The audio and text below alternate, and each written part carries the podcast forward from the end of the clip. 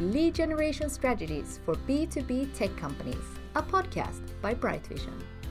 Here you will learn how to generate great leads from the most experienced B2B sales and marketing people. Your host today and always is Jakob Löwenbrand, CEO at Bright Vision.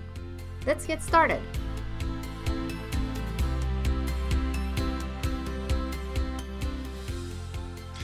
Hello and welcome to the B2B Lead Gen podcast for tech companies. My name is Jacob Löwenbrand. I'm the managing director of Bright Vision, as well as host of this podcast. Today, we're going to talk about how to create legendary category design for tech companies with none less than the godfather of category design himself, who have written two books and several monographs on this topic, have shared stage with Barack Obama, as well as being a whiskey connoisseur, the one and only Christopher Lochhead. Welcome to our podcast, Christopher. Jacob, it's great to be here. Thank you so much for having me.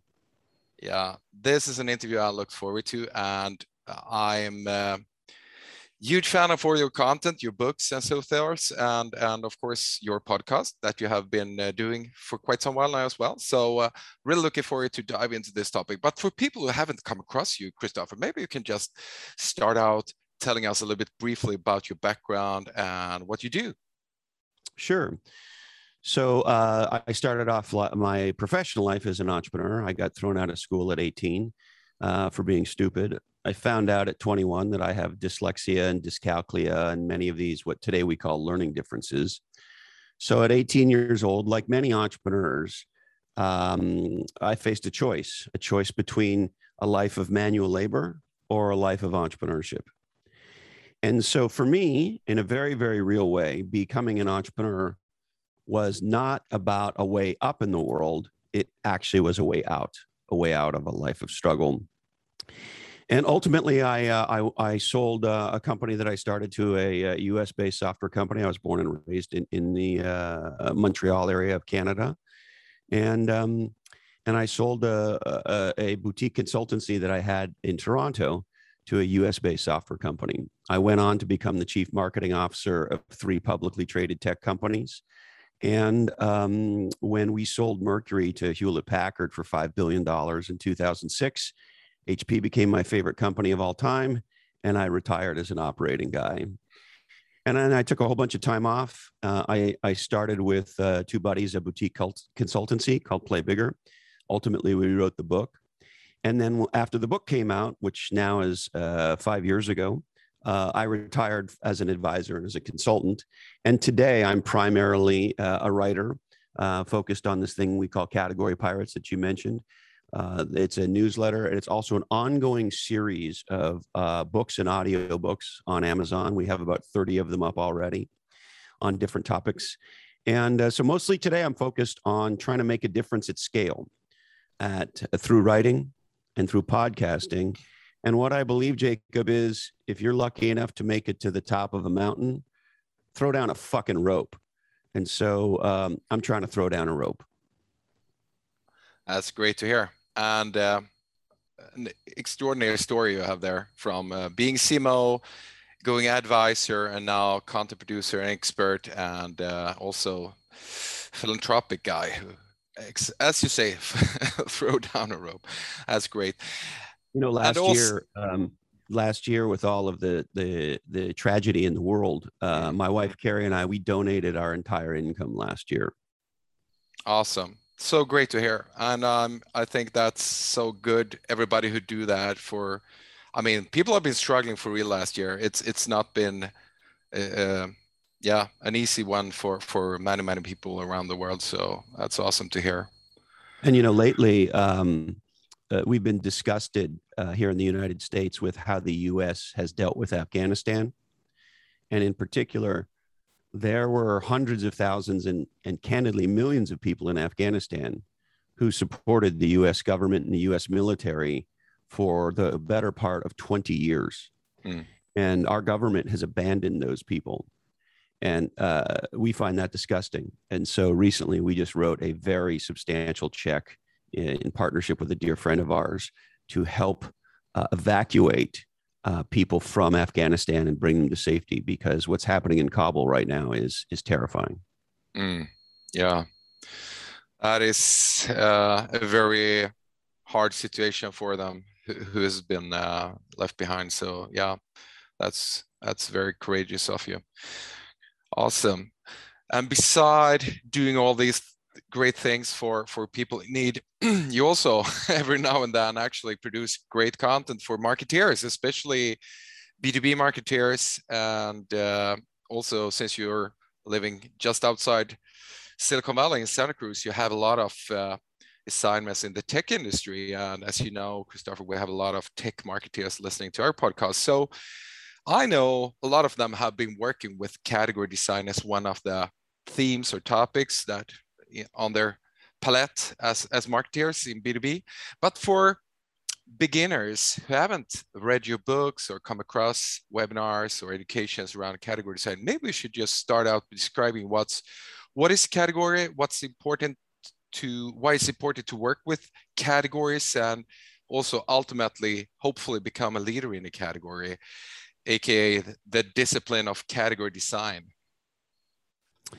Awesome. I'd love to do that. And uh, I, I, must tell you, it would make me extraordinarily happy to see uh, a, a big breakthrough in Sweden in tech startups. Uh, having spent uh, a reasonable amount of time in your beautiful country, and as we talked about before you hit record, having a uh, got gotten drunk with uh, on multiple evenings with multiple Vikings, I have an affection for Sweden very much, and and it reminds me a lot of my native Canada.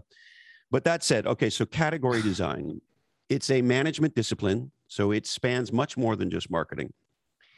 And it is the design, it is the it is the discipline of being able to design or create your own market category, which you can then become the leader or category queen or category king in. And here's the aha. The first aha is realizing that most of what we get taught about entrepreneurship and about marketing is actually bullshit. And one of the biggest sources of bullshit is an undeclared, undiscussed, unconsidered, undialogued about context, thinking, or framework for business. And that, that thinking, that lens for business goes like this What you need to be successful is you need to compete. That's what we're going to do. And so, we're, Jacob, you and I, we're going to get together with all our smart friends and we're going to create some awesome carbidingulator and we're going to disrupt fucking stupid word we'll get to that in a second the carbidingulator market category because our carbidingulator is better faster cheaper smaller bigger etc than their carbidingulator and we get taught this so the first one is we get taught to compete in an existing market and the second thing that we get taught is um, to build a better product. See, Jacob, if we could just, if, if you guys at Bright Vision could just give the world a demo of our product, if you could just get people to see that our product is better than their product, we'll win, right? Exactly. And so there's these two big cults in business. One's the brand cult. We win by competing, by building a better brand. Mm. And two, we win by competing with a better product. And here's the aha when you study the greats, when you do primary data science research to see what happens, what you realize is everything I just said, everything we get taught about that stuff is completely wrong. It is not what the greats did. It's not what Henry Ford did. It's not what Steve Jobs did. It's not what Sara Blakely, the founder of Spanx, did. It's not what any of those people did. And so that's the first one. Mm. The second one is okay, so smart smartass, what did they do? Well, they designed and dominated a whole new category. And when you do the data science research, and we did for my first book, most marketers, Jacob, as you know, study market share. And market share is an important thing to look at. However, uh, up until we did the research, nobody had ever studied market cap in the context of the following question What percentage of total value that gets created in a given market category goes to the leader? So if you if you say value equals either valuation for private companies or market cap for public companies. So the total value of the company. Then you take all the companies in the category and you add them together and you look at what percentage of value goes to the leaders. We did a study where we looked at every uh, venture backed technology company founded in the US from 2000 to 2015. We gathered all of that data, and that's the question that we asked. And here's the shocking result on average, one company earns 76% of the total value as measured by valuation and market cap in a category.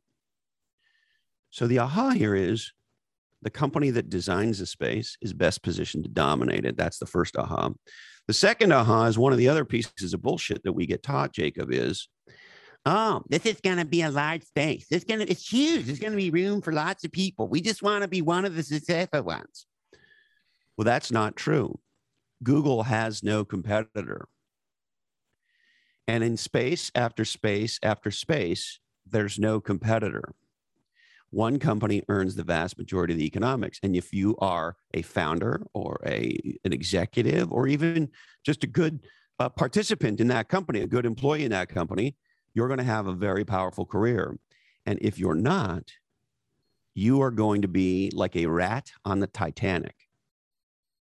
Yeah, that is a great explanation of of uh, category design. Wow, and uh, that is astounding uh, to to actually see that 76 of the category evaluation goes to the market leader. So obviously, category design and becoming a category queen or king of your category is, of course, the ultimate goal and and I think that's something you really have highlighted and and uh, done a great job putting research uh, out for.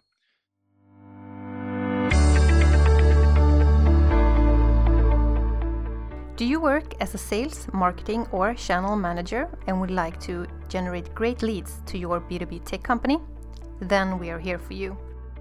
By creating a qualified sales pipeline and strengthen your position in the tech industry, we help you grow. Depending on your needs, we use effective strategies like inbound marketing, telemarketing, account based marketing, and paid media. Get more information on brightvision.com. one of the questions here is okay, now we know that becoming a leader in the category is really beneficial, it pays off, but it's also a hard it's hard work to to do that and and hard work to get to to to succeed with. So maybe we can talk a little bit about that.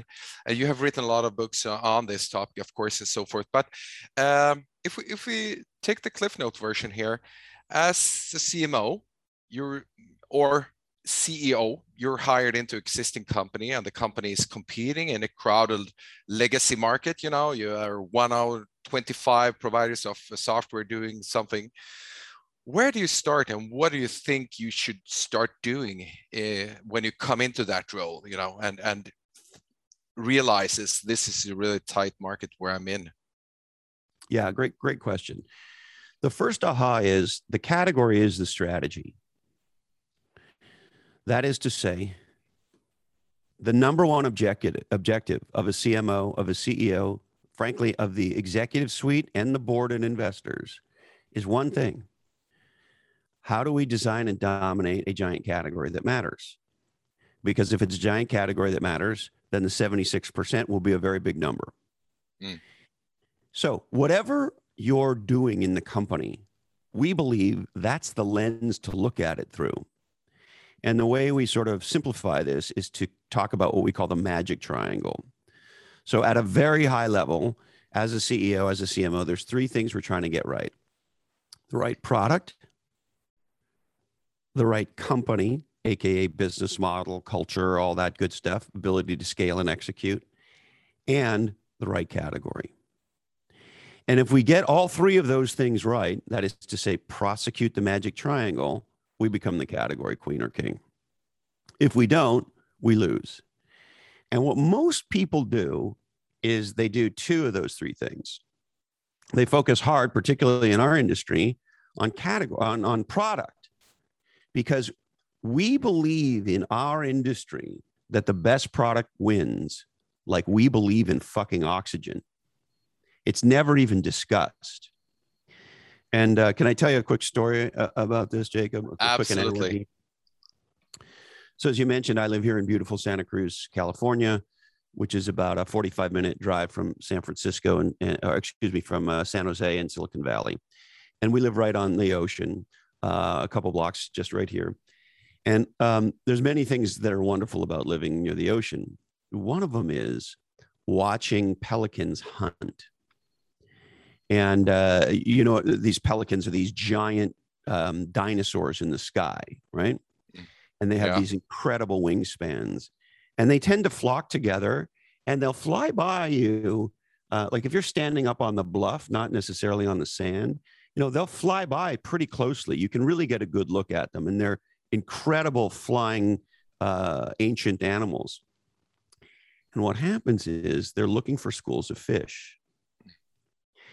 And when one of them sees a fish from above, they literally do this, do a 180 and dive straight into the water. There's this big splash. And then you can see in their mouths, under their chins, you can literally see the fish in there. And then they swallow the fish and keep going. And when one of them finds a school of fish, you know, if there's eight or 10 or 12 of them flying together, they're literally like watching dive bombing planes. Okay. Now let's think about the following. Imagine you're a fish. Your whole life, all there is is water. You live in water. Your parents live in water. Your uncles and aunts live in water. Your siblings live in water. And you guys hang out and you live in water. And um, the fact that you live in water is a given. And because you're in water your entire life and you've never been outside of water, you don't even know there's a thing called outside of water. There's just water. And then there are two seconds in your life where you learn there's a whole other way, there's a whole other world. One is when the pelican gets you and the next second is when the pelican swallows you and you're gone. So for two seconds in the fish's life, the fish realizes there's this whole other domain. So what happens for entrepreneurs and marketers is they spend their whole life believing what we got to do here, we got to generate leads, and we're playing a game called demand capture. That's what we're doing. And with the way we do demand capture is we build a great brand and we build a great product. And if we do those things, we will capture existing demand and we will beat our competition because we have a better brand and a better product. And then all of a sudden, um, a pelican shows up. And that happens over and over and over again. And so the fundamental question to ask is what makes us different, not better? And then why does that different matter? And if you build your business around that different, you make that your true north, um, you will be different. You will become known for a category that you own, and you will separate yourself in a very meaningful way.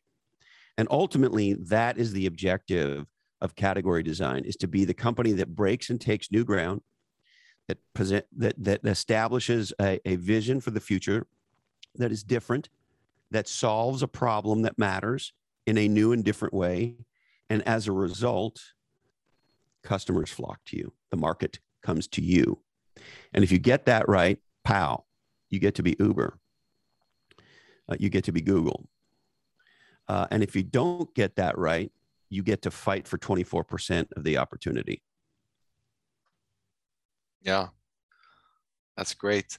So uh, I, I, suppose that's why it's so um, important to actually reflect upon.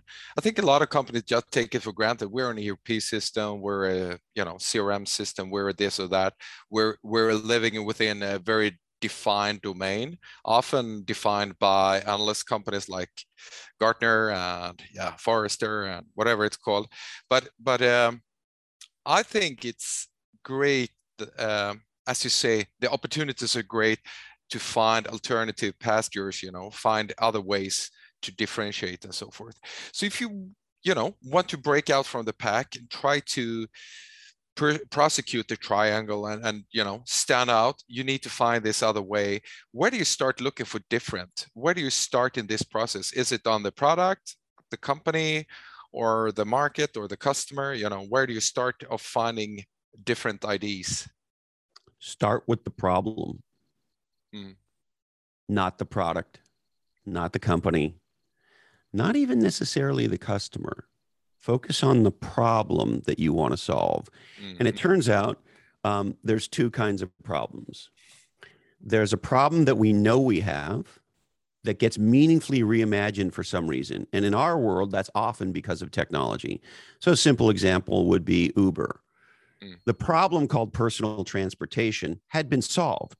We have bicycles, we have cars, we have public transportation, although we don't have that in the US. We don't believe in that shit here, but I mm-hmm. digress.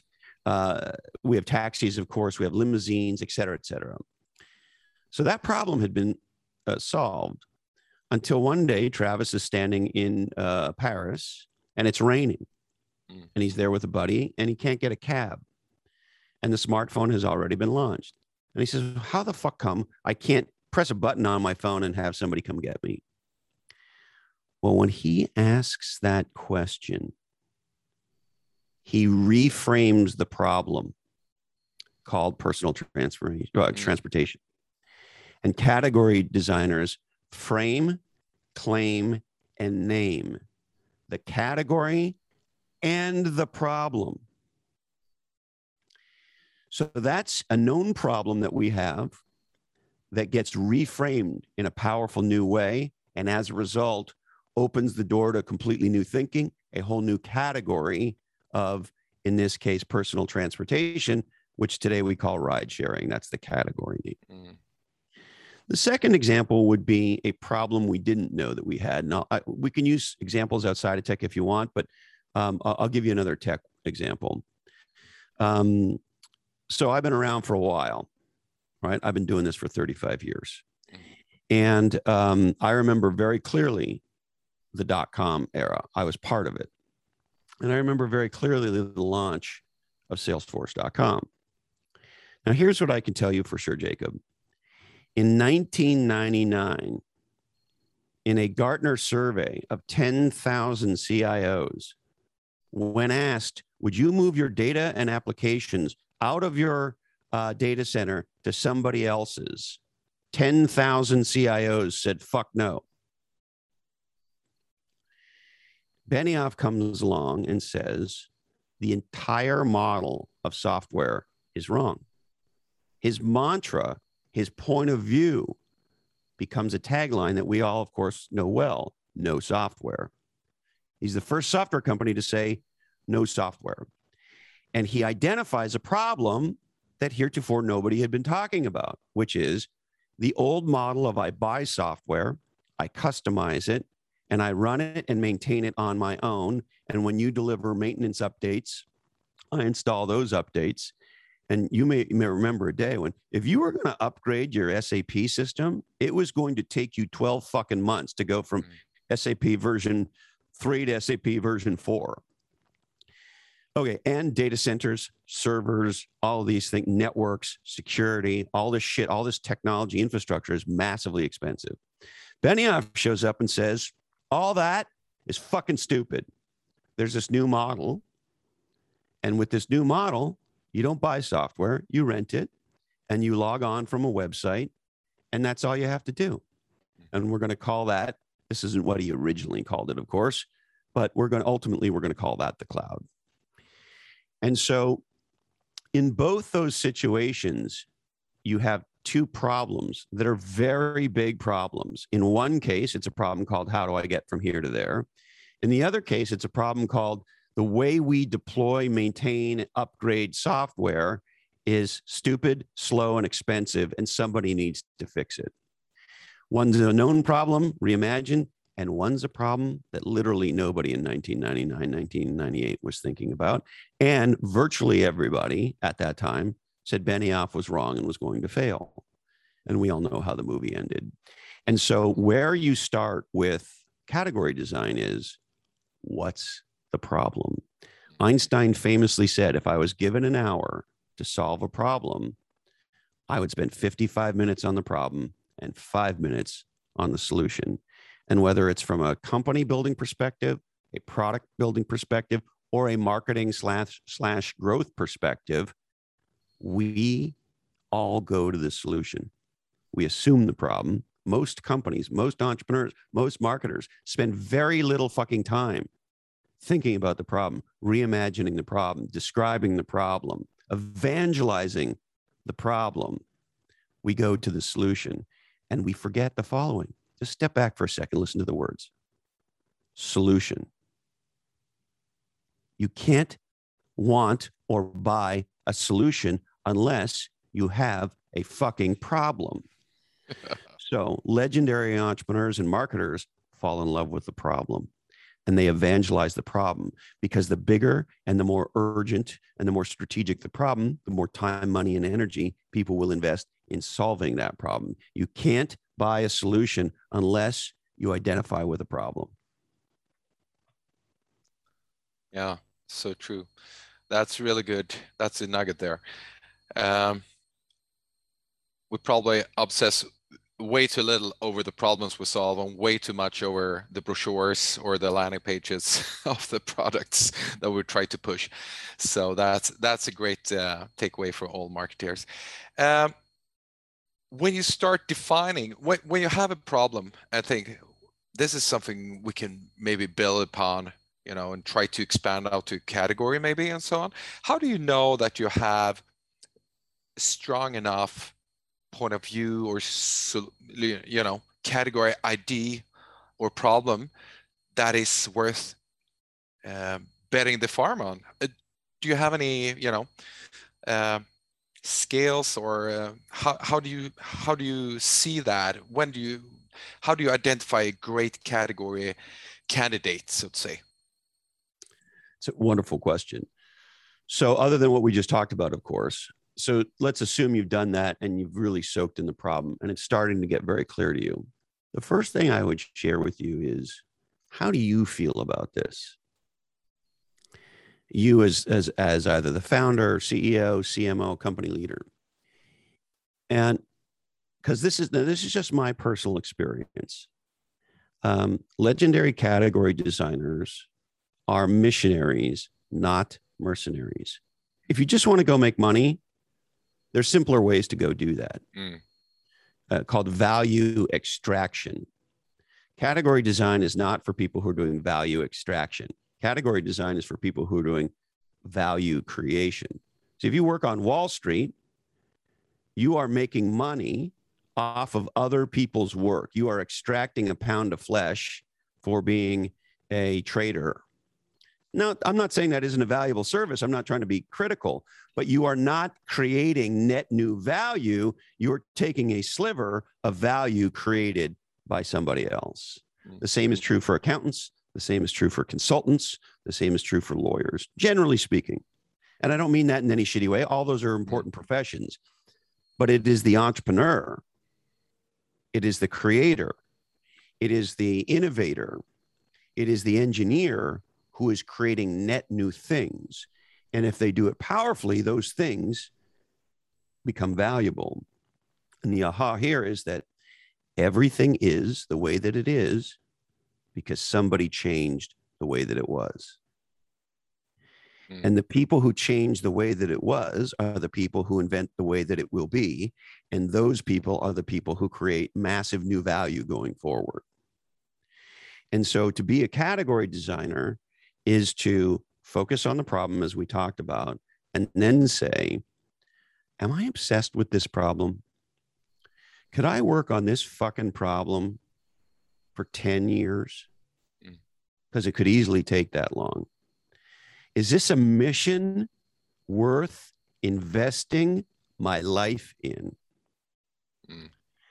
Because as you know, Jacob, as an entrepreneur yourself, there will be many times where your faith will be tested in your vision and mission. And you'll be in horrible situations where, where the easier thing to do would be to quit or surrender in some way. So, we as entrepreneurs, we as marketers, we will be tested over and over and over again. And what for most of us, particularly those of us who are more uh, missionary oriented, what carries the day for us is our own conviction around the mission around solving this problem. So that's the first thing. The second thing I would advise is try to leave it alone. Try to say, I'm not doing that and see what happens. Because the most successful people I know are the idea ends up possessing them. You can't fucking leave it alone. Category design is a 35 year so far project for me. I tried to leave it alone. I really did. Because before my first book came out, eight times out of 10, I would talk to people about it and they wouldn't know what the fuck I was talking about. And I don't know if you've ever bashed your head against the wall for 30 years, but sooner or later you're like, well, I either need to stop doing this or get a new wall or fucking something. Uh, and so um, missionaries have no choice. So I would try to leave it alone and see does, does this idea grab you by the throat or not? Yeah. And then the third one I would share with you, and this comes from my buddy Brian Roberts, who's one of the greatest healthcare investors on the planet. He's with a venture firm here in Silicon Valley called Venrock. And one of the interesting things that Brian says is once you fall in love with it, in this case, a problem, try to disprove it. Argue the other side of it. If you ever took debate in school where you had two teams and a topic, and a you had to just you had to argue for it and the other team had to argue against it go. And then a great debate teacher will do that and say at the end of that debate switch sides. Same topic switch sides. So my point is this problem this idea that you have fallen for you've fallen in love with like you would fall in love with a potential spouse that that goes from being something you can't you, you, you think about to something that thinks you so to speak. It's got you now. Spend several days thinking about all the reasons why this is fucking stupid all the reasons why this is a waste of your time all the reasons why this is a bad investment include your friends and family in the discussion go look at analysis go do some real research and depending on how far you want to go bring in outside people to try to help disprove this idea, mm. this problem. And so once you consider these things, all of a sudden it'll become clear to you is this an idea worthy of 10 years of my life? And if you can't disprove it and it won't leave you alone, and one other thing I'll say about it if at least 50% of the people you talk to think it's stupid, you probably have something. That's the best, uh, probably the best test there. At least 50% think it's stupid. That's that's a great comment. So, um, what do you think is is uh, the hardest part deciding to actually double down on that, or you know, I suppose that if you're running a company and you have this idea, maybe we should go down this way instead, and pivot or, or do a major change on, on the whole company level, product level, and so forth. It requires a lot of energy.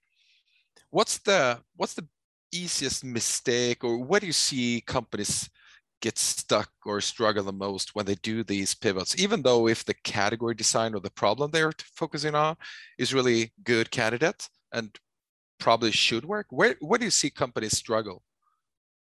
It's a great question. So there's there's sort of two places in particular at the beginning. Um, it's hard to jump off the high dive of the diving board if you can't see the pool. Right. So there is a level of conviction and courage that one must have to take this leap. And there is even a higher level of commitment and courage and and and and feeling like a missionary to stay with it in the face of no results, in the face of a world that says you're insane. Uh, I just, uh, an entrepreneur that I'm working with who's in the, um, it's a technology company in the food space. They just raised $55 million. The company's name is Cheetah. And uh, Nama Morin, who's the founder, she told me she got 55 no's before they raised that money. She kept all the emails. Right. So it takes a commitment when you're talking to people who are supposedly the smartest investors in the world and you're Nama and your company is trying to fight through a horrible recession where restaurants are going out of business nonstop because they've been forced to shut because of this evil virus that we've all had to deal with. That is a extraordinarily existentially threatening situation mm. for a tech company that is in the food business, right? Yeah. Nama and her team, incredible team at Cheetah, fight through this. They expand and modify their vision.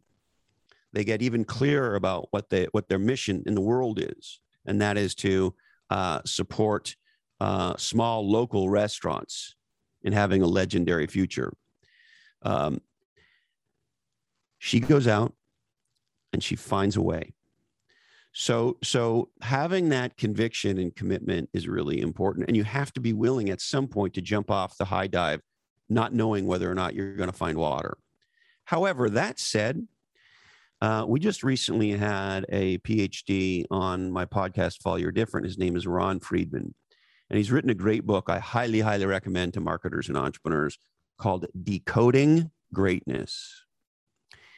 And in a lot of ways, what his book is about is de risking a big move like this.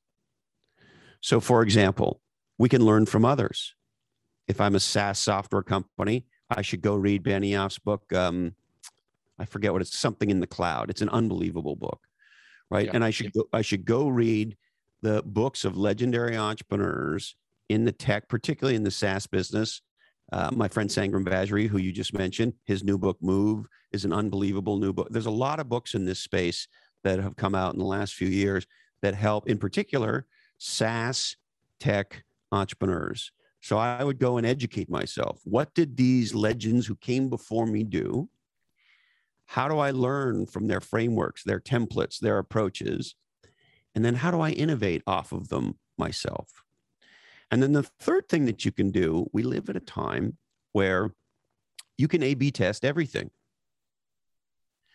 Now, I'm not saying that you should only build what the market tells you to build, but what I am saying is once you get clear about your vision, your point of view around solving this problem, there's a lot of ways to communicate that. And the way you frame, name, and claim things really matters. Well, today on the internet, for a very small amount of money, we can test things. So we can take the same idea, and if we communicate it one way, and get one result. We communicate it a different way, maybe get a very different result. I just heard recently some of the um, jury members in the George Floyd murder have come public and shared their experience and why they voted uh, guilty. And a very fascinating thing came out, which is if the question is, did that police officer kill George Floyd? The jury was not in, uh, in agreement about that. So there, if that was the question, there's a high degree of likelihood, based on what I just heard on the news, that the jury would have come back and said not guilty. However, one of the jury members reframed the conversation and said, in Minneapolis, in Minnesota, the police have what's called a duty of care. So when they arrest you, they you are now in their care. And you have a responsibility to care for them. So what this juror said was, well, let's put to aside for a second whether we think he killed George Floyd or not. And let's ask a different question, which is given he was being arrested, he was therefore in the care of that officer whose name I'm not going to say. Did that officer appropriately care for George Floyd? And the answer to that question was fuck no, guilty. And so my point is the following you can take the same thing, the same set of facts, and change the context and get a very different result. And so I would argue to you that context is more important than content, even if that content is a software product that you're trying to market and sell. And so, my point on the A B testing is not so much uh, to ask the market, what should we build or do, but to test different frames of your idea, different uses of language around the problem, the vision for the future and point of view, and therefore solution. We can test that shit today for hundreds of dollars uh, on the on the internet. And so my point is the following: on one hand, we summon the courage, we have the vision, we get passionate about the problem and making a difference for people around this problem, and then as we go to even start building the product or start or launching our marketing campaign or whatever it is, we can do some very thoughtful testing that gives us that lets us know what resonates and doesn't resonate. And as we get more and more confident that a we're centered on a problem that matters and b we are beginning to articulate a point of view that effectively communicates that so that people have an aha like wow i get it now. I, I see this differently. You know if, if you've ever said oh i never thought about it that way someone changed your context that's what category design fundamentally is about. And so, on one hand, we have to have courage of our conviction. We have to be a missionary with a point of view around a problem. But we can test to see where there might be water in the pool mm. for A B testing and de risk it. And we should, and we can, like never before. And so, it's this combination of big vision, big commitment. And listen, we don't have to be crazy let's try and test this thing and let's see what comes back. Mm. Yeah, awesome. That's so interesting. I think a lot of companies have have used that methodology and uh, successfully deployed the model to to uh, become leaders in new categories and, and define stuff that people haven't thought about before. I actually came across a company. I don't know if it was on your podcast or somebody else, but um, a video recording software called Loom. I mean, video recording have been around for ages, but they defined video recording for personal asynchronous communication and that made a big difference for people. Yeah maybe i can use video emails to just communicate to people you know instead of writing emails i always do or chats or teams or slack. But but recording a short message over the loom software and put it the link in the, in the chat there. And i mean in that quite tight space and and uh, very mature market from many perspective they have now raised like 100 million in venture capital and is quickly growing and so i think that's might be an example to what you just said. It doesn't need to be crazy. It's it's the core technology is the same but they just switched view on which problem they actually apply the technology to and and uh, people got an aha as you say. So i think that's exactly right. yeah. Uh, and in that case uh, we would consider that niching down taking a mm-hmm. very, and this is an important thing for early stage companies, a very, very small sliver of a big thing. So to your point, all that stuff existed. Video community. You could have, if you wanted, before Loom, um, if I wanted to send you a video or vice versa, we there were ways to do that. Not as elegant and so forth, but if we wanted to, we could do that. They made it very elegant. So from a product perspective, wonderful job. But what they really did was teach you to say what you just said. What you just said to me is Loom's point of view. And Loom's point of view moves people from one way, I send a text based email, to a new way, I send a video based email. We call those Frodos for short, from twos. And that's what legendary category design is about moving the world from the way it is to a new and different way. And in the case of Loom, they get an A plus. They're doing great by having done that. And now they have a platform to innovate from there. And if they are wise, they will rightfully expand the category and they will become the digital video um, email communication company. And we'll see. I have nothing to do with them. I don't know them. They weren't on my podcast I, I know enough about what they're doing to admire uh, what they're doing, and, and you're hmm. absolutely mm. right. They and they are executing category design. Yeah, absolutely. I think they probably use your playbook there, but but just a thing like defining asynchronous communication as, as a term which really have caught on. People are yeah asynchronous you know. So yeah that's really great.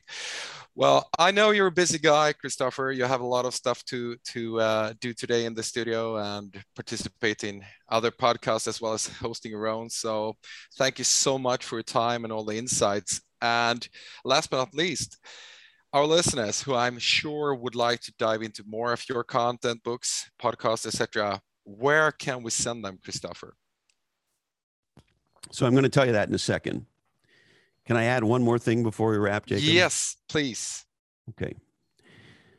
From the bottom of my heart, now is the greatest time in history to be a technology entrepreneur.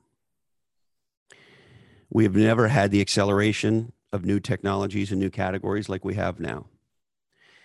It has never been cheaper to be able to bring new innovations to the world. And what I would say to you as a result of COVID is the receptivity to different has never been higher than it is right now. And so, my point in sharing that is now's the time for legendary marketing. Now's the time for legendary entrepreneurship. Now's the time for people who care about designing a different future to make a difference for others. Now is the time to step forward. We it's the greatest time in history and the future needs you. And so for those of us who are in this industry, who love technology, who love innovation, who love bringing new things to the world. Now is our time. And the receptivity to the new has never been higher. And I would argue to, the, to you that the world has never needed legendary entrepreneurs and new innovative companies because that's where all the job growth comes from. That's where all the breakthroughs in humanity uh, come from. The world needs people like that more now than ever. And so I would just encourage uh, everybody in your uh, sphere of influence, all of your listeners, and all of the tech entrepreneurs in Sweden, now's the time. So please stand up, go for it, and let's create the different future of our choosing.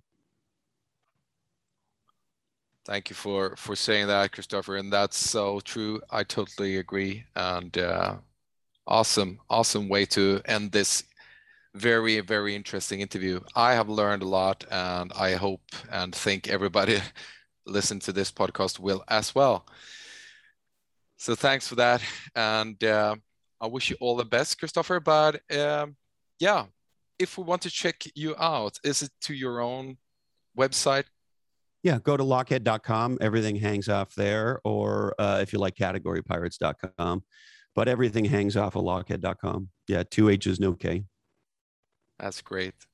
Well, thank you so much for your time. And I wish you all the best with your future endeavors, Christopher, and um, all the best. Well. Thank you, Jacob. It's been a real pleasure being with you. Bless you.